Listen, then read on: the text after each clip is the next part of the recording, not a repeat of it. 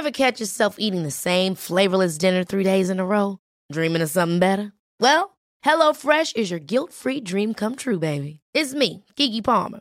Let's wake up those taste buds with hot, juicy pecan crusted chicken or garlic butter shrimp scampi. Mm. Hello Fresh. Stop dreaming of all the delicious possibilities and dig in at HelloFresh.com.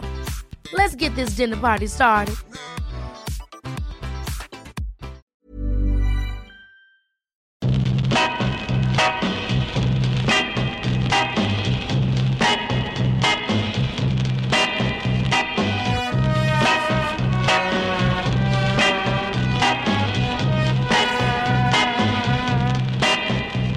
Episode 3 The Federation.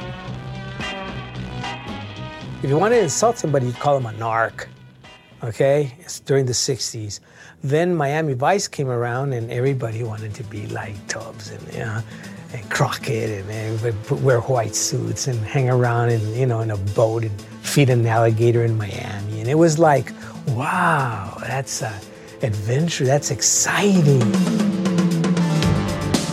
It's 1984. Ronald Reagan just won re election in a landslide. The American economy is growing, and it seems like cocaine is everywhere. It's now the done thing among many rich and otherwise respectable Americans to take and to offer cocaine, the white powder that officially is as illegal as it is expensive. It's good for the creative people. I think it keeps them on their toes and then some. If you believe the news, pretty much everyone in America is using it. Kids, parents, older people are all turning to cocaine. Marijuana use is actually on the way down. Nine out of ten laboratory rats will use it until dead. I was asked by a group of children what to do if they were offered drugs. And I answered, just say no. Drugs are menacing our society. They're threatening our values and undercutting our institutions. They're killing our children. Reagan decides to double down on the war on drugs. Tonight, I can report to you that we've made much progress. 37 federal agencies are working together in a vigorous national effort. And by next year, our spending for drug law enforcement will have more than tripled from its 1981 levels. But all that coke everyone's supposedly doing, it's mostly coming from Colombia, and no one seems to know how to stop it. Pablo Escobar, under indictment in Miami for his role in setting up cocaine bases in Nicaragua, described as Colombia's wealthiest man. Now, keep in mind, at this point, Chapo Guzman is still pretty small time. He's working his way up. Hardly anyone outside of Mexico knows who he is, and he's definitely not in the news, at least not yet. Some crazy shit is about to unfold. It's going to lead to the formation of the Sinaloa cartel and El Chapo's rise to power. In the mid 80s, Pablo Escobar is the king of the international drug trade. Miami is one of the principal branch offices for what can be called Cocaine Inc., a huge international business run by a relatively small band of smugglers operating out of Colombia. His Medellin cartel is said to control 80% of the cocaine supply to the United States, earning as much as $4 billion a year. This cocaine cartel, in many ways, is as sophisticated as a Fortune 500 company. And at first, Escobar has a pretty simple system for moving drugs. Planes and boats take off from Colombia, then go to the Florida coast. The drugs often hopscotch through the Caribbean, the Bahamas, often to Bimini by plane or boat. These boats run cocaine from Bimini to Florida at 70 miles an hour. But then the DEA starts cracking down on the Caribbean routes. The South Florida Task Force has, in the opinion of virtually all knowledgeable observers, been highly successful in slowing the illegal flow, flow of drugs into the United States. Which means the Colombians need to find a different way to get their drugs to the U.S. market. And this is where Mexican traffickers like El Chapo come in.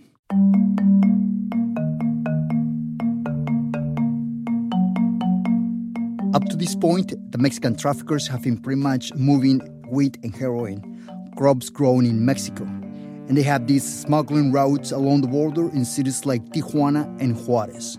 But now the Colombian traffickers realize that those Mexican border routes, they'll also work perfectly for moving cocaine. The Colombians start making deals with the Mexicans, and sending planes to Mexico loaded with coke. In the states that border Mexico, major drug seizures have become increasingly commonplace. In just four months, police in the Los Angeles area have filled up four vaults with cocaine, more than a billion dollars worth. We have here over 5,000 pounds of cocaine. Our vaults are overflowing. Even with increased seizures, agents think they face an unhappy reality that overall more drugs are heading north, and most of them are not being stopped. At this point, Chapo's working for another guy from Sinaloa named Miguel Angel Felix Gallardo, who's basically the big boss. He has a bunch of corrupt police officials and politicians in his pocket, and he controls many of the smuggling routes to the U.S. People in Sinaloa used to call Felix Gallardo El Padrino, the Godfather. But the DEA has an aggressive agent named Kiki Camarena go after El Padrino and the people who work with him. And in 1984, Camarena tips off Mexican authorities to a huge marijuana farm called El Bufalo that belongs to one of El Padrino's partners, a guy named Rafael Caro Quintero. Agent Camarena was working undercover when he exposed Caro Quintero's massive marijuana operation. The bust is said to have cost Caro Quintero and his associates $8 billion in lost sales. El Padrino, Caro Quintero, and the rest of the guys they work with are pissed. And about a year later, in 1985, they do the one thing that's supposedly off limits, even for drug traffickers. They mess with a DEA agent. American Enrique Camarena Salazar went to Mexico to fight international drug traffickers. He was kidnapped a month ago in Mexico. They kidnapped and tortured Camarena, and then they killed him. Today, the U.S. drug enforcement agent was flown home to California with honors, a hero in a flag draped coffin. Officials in Mexico today promised arrests in the kidnaps and killings soon. The DEA wants revenge, so they dial up their efforts to capture El Padrino and his partners. It's important to remember that during the time the Reagan administration is cracking down on the drug trade, around 1984 and 85, it's also accused of enabling some drug trafficking in the region, or at least turning a blind eye to it, as part of the efforts to fund the Contra rebels in Nicaragua. Investigations into the secret double dealing of arms for Iran and cash for the Contras widened out today. The Contras are trying to overthrow Nicaragua's government, which is backed by the Soviet Union. Word was put out that President Reagan himself is among those subjected to questions. This whole thing is known as the Iran Contra scandal because it also involves selling arms to Iran. I know it's insane, but the point is, while Reagan is cracking down on the drug trade, he's also kind of supporting it behind the scenes.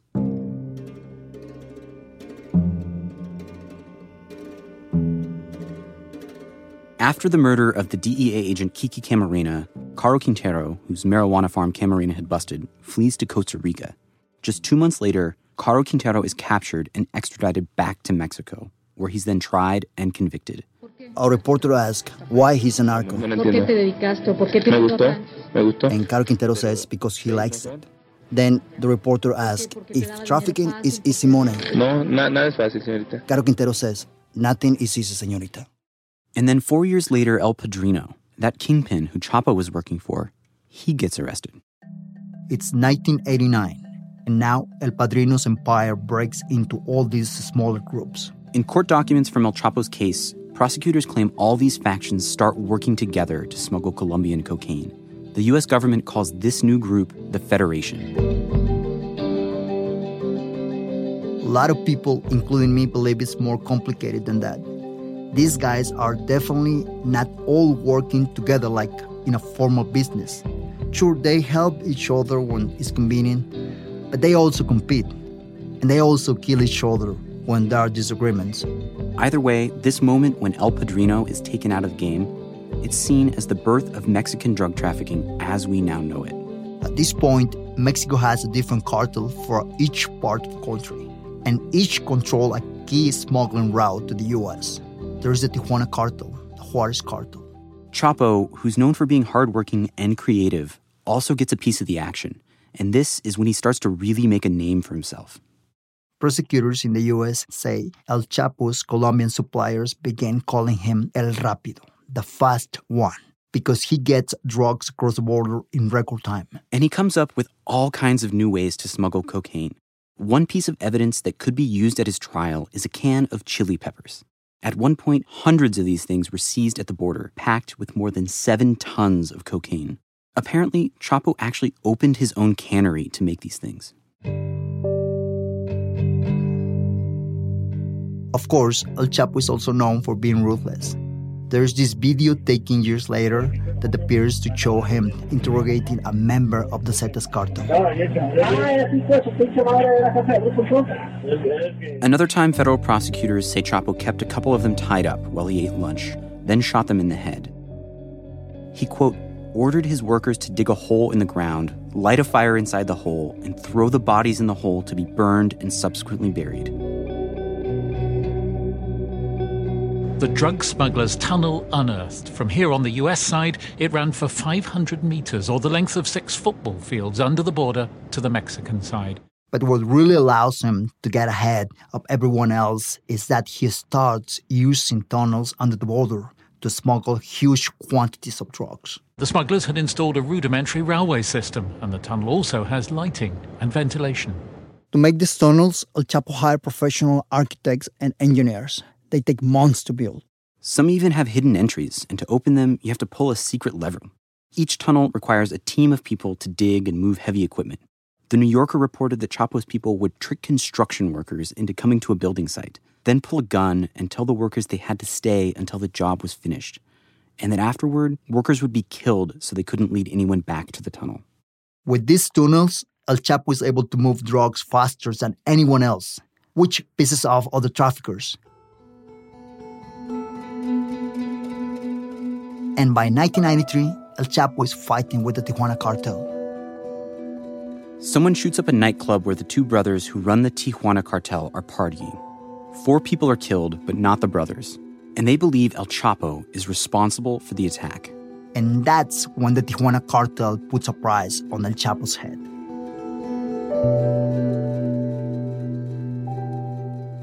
A few months after the Tijuana cartel puts out this order to kill Chapo, he's at the airport in Guadalajara, supposedly about to leave for vacation. One of the cars he's known to travel in is a white Mercury Grand Marquis. There are a couple different versions of what happens next. According to one, gangsters who work for the Tijuana cartel are also at the airport, and they think they've got Chapo in their sights. They open fire on a white Mercury Grand Marquis, and they leave behind a dead body. Only it's the wrong car, the wrong guy. And the man they just killed is a top official in Mexico for the Catholic Church. Mexican police are still trying to figure out what happened. One theory that rival gangs of drug traffickers were shooting it out. Among those caught in the crossfire, Cardinal Juan Posadas Ocampo, the Catholic Archbishop of Guadalajara.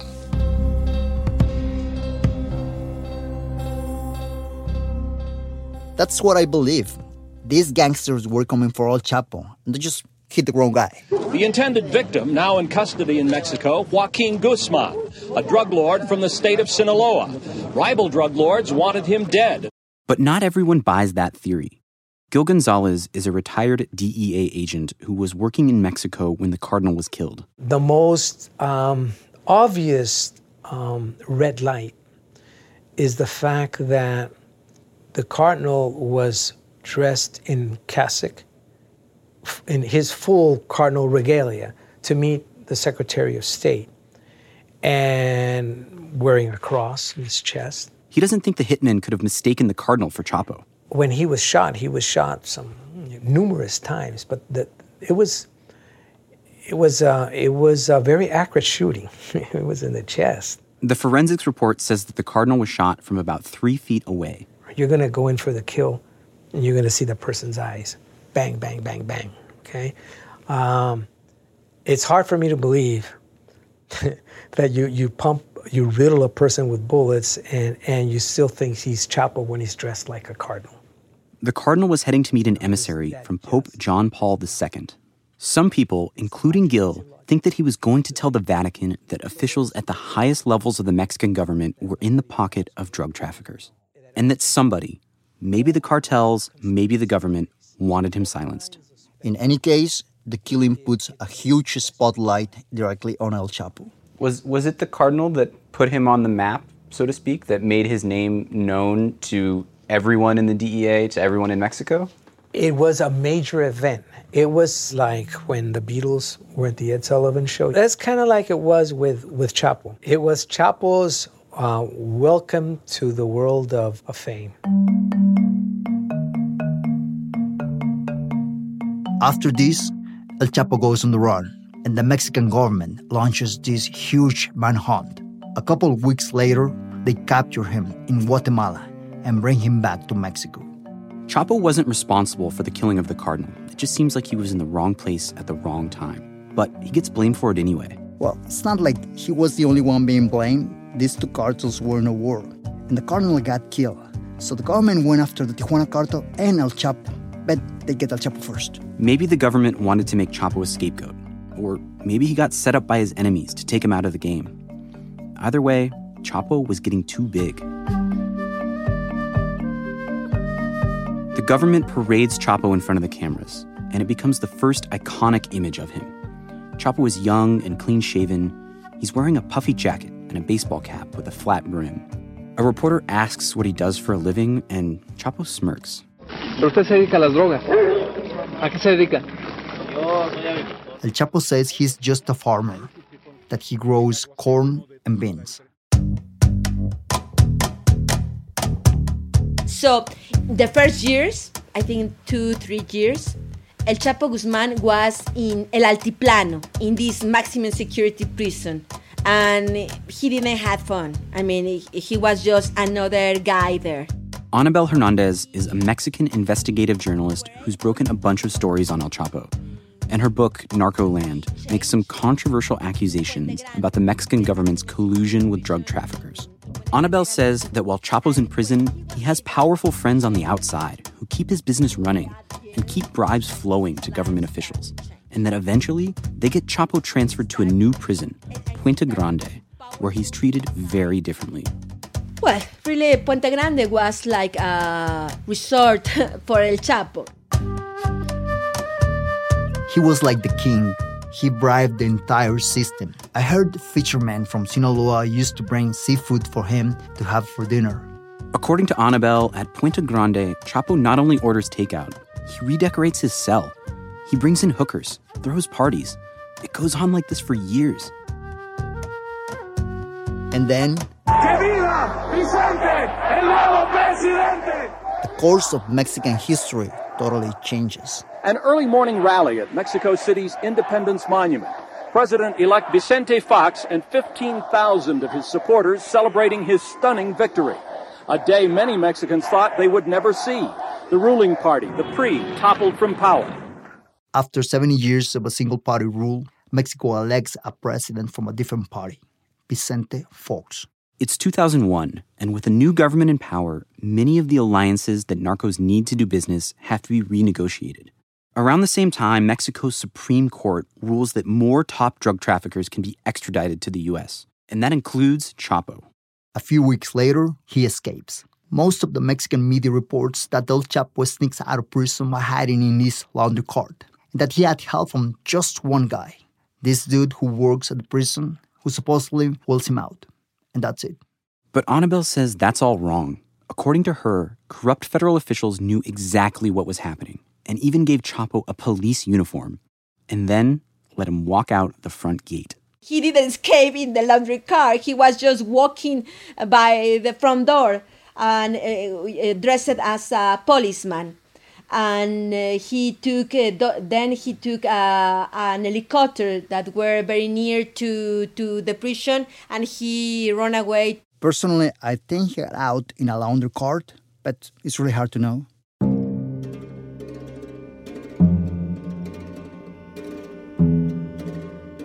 When we were up in El Chapo's hometown, La Tuna, we asked his sister Bernarda if she knew how he really escaped. Siempre dijo que en un carrito la lavandería. She's saying that El Chapo always told her that he did escape in a laundry cart. And she's also saying that uh, most people talk, but they have no idea what they're talking about. Like so many stories about Chapo, it's almost impossible to know what really happened. But even if Anabel and Bernarda disagree on how Chapo escaped, they do agree on one thing that he couldn't have gotten out unless he had help on the inside. No ha forzado puertas, no ha matado a nadie, no le ha hecho daño a nadie. Solito sale. Bernarda says that El Chapo never forced open a door, never killed a guard, or hurt anyone during the escapes. De corrupción. Then she tells us that the government are the ones who let him go. She says no one gets out of prison unless somebody else opens the door.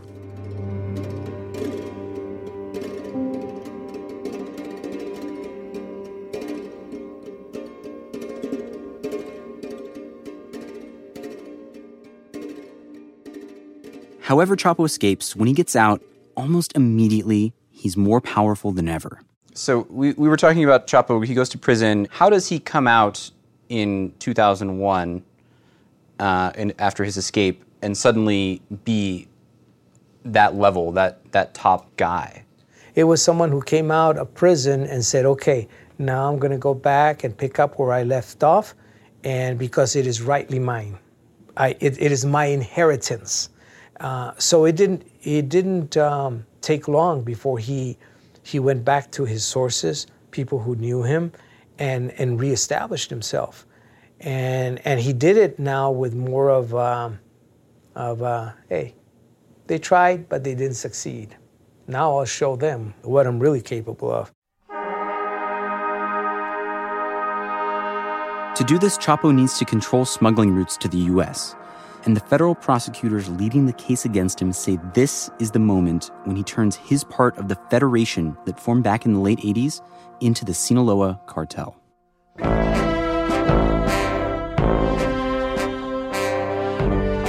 I don't buy that.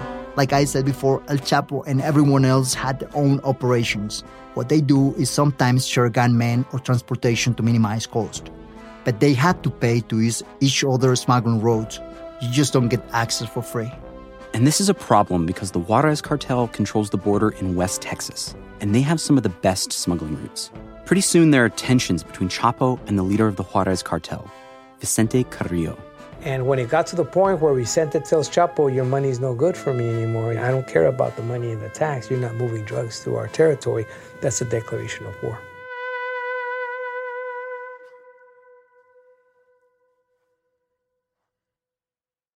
Next time, Chapo's war turns Juarez into one of the most dangerous cities in the world. Había muchos este, soldados donde quiera en las calles. ¿Para qué los queríamos? Luz says that when her kids were killed, there were soldiers everywhere on the streets, on the rooftops, but still they couldn't do anything.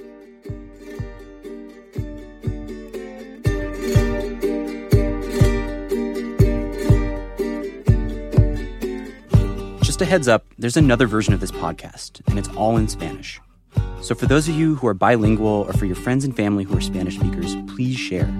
That version is called El Chapo, El Jefe y su Juicio, and it's also available on Spotify. It's really good, made by an amazing team at Adonde Media. Please check it out. Also, for more on El Chapo, his trial, and the drug war, visit vicenews.com.